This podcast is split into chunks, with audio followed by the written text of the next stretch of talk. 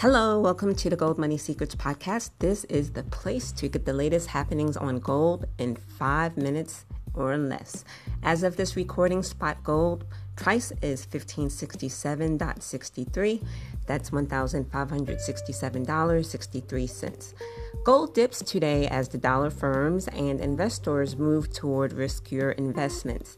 This is partially due to the decline of reported cases for the coronavirus, which eased concerns. Previously, there was greater support for gold as a result from low interest rates of central banks and as the death toll from the coronavirus continued to rise, exceeding 900 deaths, which has now passed the number resulting from the SARS virus decades ago. The WHO director, which I'm not going to um, pronounce the name as I may butcher it, um, has voiced concern over the spread from people with no travel history to China, saying we may only be seeing the tip of the iceberg. In other news, Perth Mint will partner with Security Matters to launch a blockchain based gold supply chain traceability project.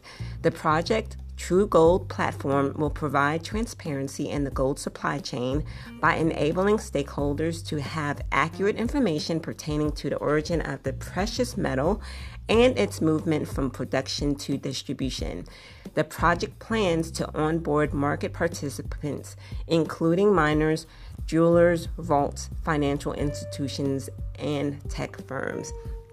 I think this is a pretty cool project, not and it has nothing to do with the company. Um, it's just the concept. Anytime that there's opportunity to increase transparency, especially um, in the space of precious metals, that's awesome. And going back to commentary that I shared a few episodes ago about the notion of um, or the perspective of cryptocurrency and its you know viability.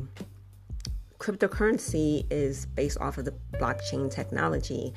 And so this technology is definitely here to stay. And this is a use case in which it is supporting a project that will hopefully be very positive for all parties involved increasing transparency which increases trust by those involved, and it's just a win win for all sides. So that's it for today's episode, Gold Savers. If you want news sent straight to your inbox, join us at goldmoneysecrets.com.